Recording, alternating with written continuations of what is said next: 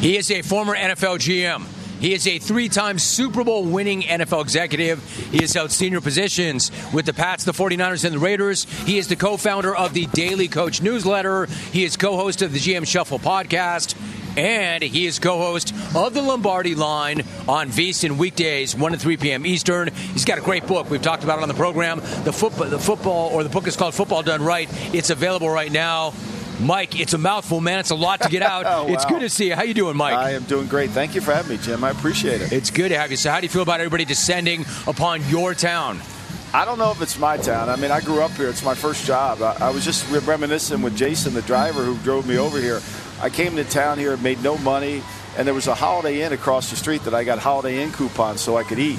Burger King and Holiday Inn coupons. That was my salary, and now that's all gone. What well, man, ta- so, and, and look how that turned out. You parlayed that into multiple rings. Would you have come up any other way? Like how? I mean, we laugh about it right now, but how much of that time is the reason that you and I are having this conversation right now? Oh, I think it's the only way I could have happened. I mean, look, let's face it. If, if I thought about money or if I thought about anything, Springsteen has a great line. He says, I, I didn't want to be happy. I didn't want to be famous. I, I didn't want to be anything but great. And I think when you have that mindset, you, you kind of like, you don't care about fame, fortune, and all those things. You care about getting in the right situation. And, you know, my first job with the 49ers, I didn't make any money either. So, but you find a way to do it. But the knowledge you gain from standing next to the great Bill Walsh or John McKay, John McVay, and all those people, it, it's it's unbelievable. They still live with you today, Jim. It's like being, it's like having your parents. You know, I still hear Walsh's voice.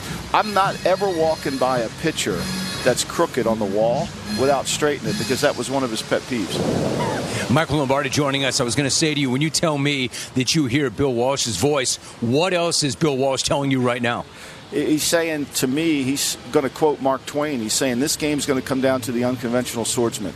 The greatest swordsman in the world never fears the second best swordsman. They fear the unconventional one. And I think this game's going to come down to what can San Francisco do unconventionally early in the game to get Andy Reid off this script, to get Andy Reid off the wall script? Because if you go back the last three games, they have scored on the opening drive, whether it's been a field goal, whether it's been a touchdown. They have been dynamic and they have played from in front. 46 of their 70 points in the playoffs have come in the first half.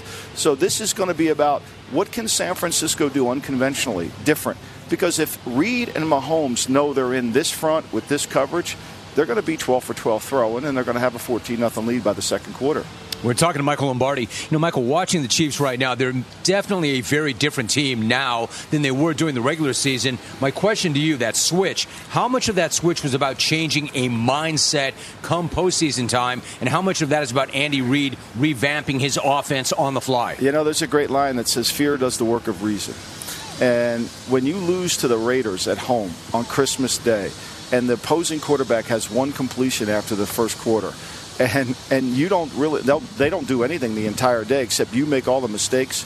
You can reason with the team. And i think what andy did at that point is why he's a great coach. He dynamically shifted his team. They went from holding the ball exposing their offensive line trying to make big plays to going back to old school kansas city really back to alex smith kansas city and trying to possess the football. They've had 19 drives of over seven plays or more right? Pacheco averaged 14 carries in the regular season. He's at 21 in the playoffs. So, as much as Andy Reid hates to call runs, and we know he does, he hates losing more. And that day, Christmas Day, he went home and probably had his traducted and said, I can't do this anymore. We're going to change, right? We're going to change how we're playing. And he did, and it's been effective. The strength of their team's the, is the defense. They've played to that. They've controlled it, and they've been very quick to get the lead. That's why the script in this game is going to be the most important aspect of the game. Michael Lombardi joining me on the set, our first guest on this Tuesday. You know, Michael, it says a lot. Like nothing against Alex Smith. I love Alex Smith. I mean, a pro's pro. Right. Alex Smith is not Patrick Mahomes. What's it say about Patrick Mahomes that he accepted that and understands yeah. that I'm going to do whatever it takes to win, and I don't need to be that guy. I just need to take care of the ball and put us in the right spots. It shows he's the great teammate. Because look, Brady wins six Super Bowls in New England. The first Super Bowl he won, they threw for 143 yards. They ran for 142. The last Super Bowl he won, they scored 13 points. Great players figure out how they have to play to win because winning is more important than anything for a great player. Because Patrick Mahomes is about winning. It's not about how many stats I have. I think if you were to go to ask Warren Moon, who's thrown for 27 miles of passing yards in his career, if you would say, would you give up some of those passing yards for a Super Bowl? He would say absolutely. And I think that's what Mahomes said. Mahomes realized I can't hold the ball. No one's getting open. We're going to have to change what we do. They kept trying to do it during the season, and finally, I think ultimately on Christmas Day, they said enough is enough. In other words, that butt kicking was the best thing that ever happened to them. Uh, well, and it woke Andy Reid up, and I think they changed. Now, they know their style they have to play. And if you're Kyle Shanahan, you're sitting there saying, okay, I got this, right?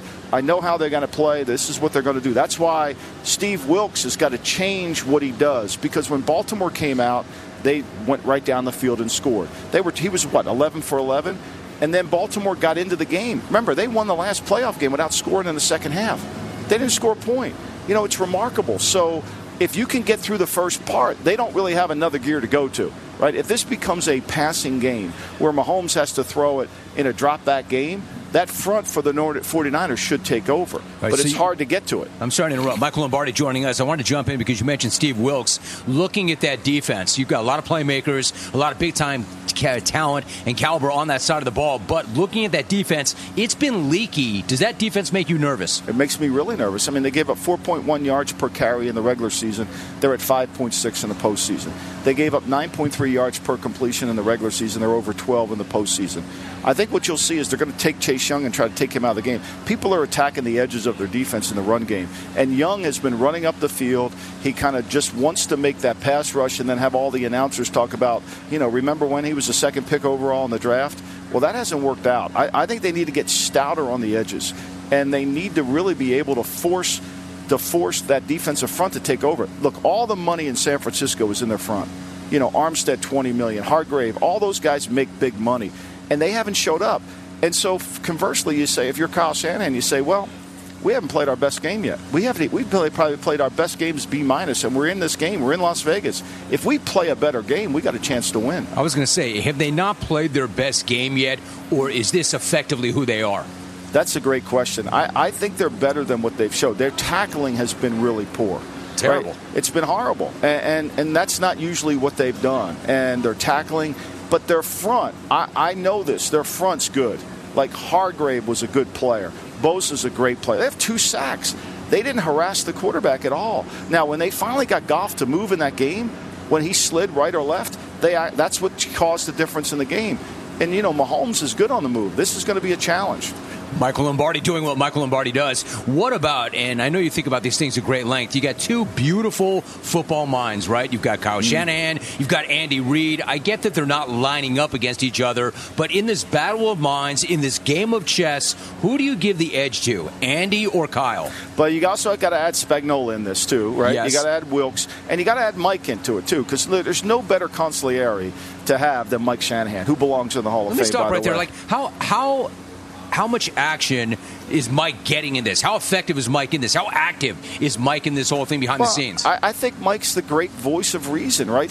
Because he's got his vested interest in it, and he watches the game. Now, I'm not saying he's sitting there until two in the morning with the game plan, but he can ask the right questions. What what we do, people with experience have a way of asking the right questions. Have you thought about this? What would Andy do? Like I would be, I know Kyle probably because he's really smart. I would be saying, Dad like, what do you think Andy's going to put on that script? How would you attack me in that script? Like, what would you do after watching these games? Is Mike advising him from Cabo? Well, I think Mike might probably be here now. I mean, why not? he better be by by now.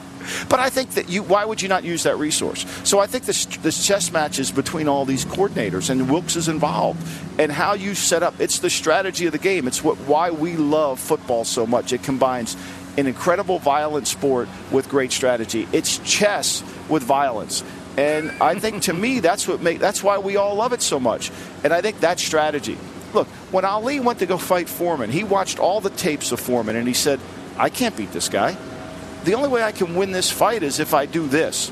And he did. That strategy turned into a winning fight. He got him to the seventh round. Styles make fights. There you go. And that's what it's. This is what it's going to come down to. No, Ali knew he couldn't punch with the big fella, but he knew he could win if he did it the right way. So ultimately, what do you think it comes down to? If the line stays where it is right now, KC plus two, how would you play it?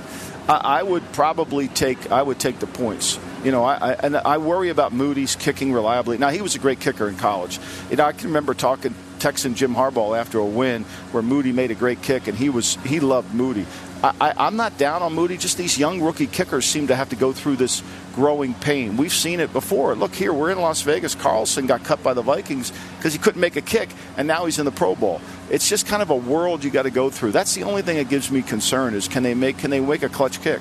Mike, you mentioned Jim Harbaugh. How long do you think it's going to take Jim Harbaugh to you know, impact the culture with the Chargers, transform the cultures in uh, the culture into what he wants them to be, the team? Oh, I think it started already. I think it's it's going to start already because when I went to Michigan to speak to his team this summer, you could just feel the connectivity in that team. I came back and I said it on my show. I've said it on the pod.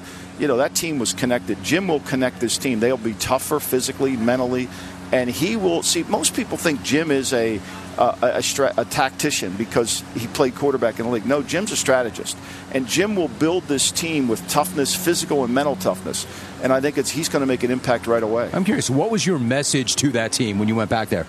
My message is usually with teams that have that is the Kobe Bryant poster, right? Everybody wants to put Kobe's picture on their wall, right? They have the Kobe Bryant picture, but then when you tell them what Kobe does and what Kobe did, do they really understand who Kobe was? So take the picture off your wall if you don't know who Kobe is. And so to me, if you want to be great, the greatest Lombardi line of all was simply the greatest reward for doing is the opportunity to do more.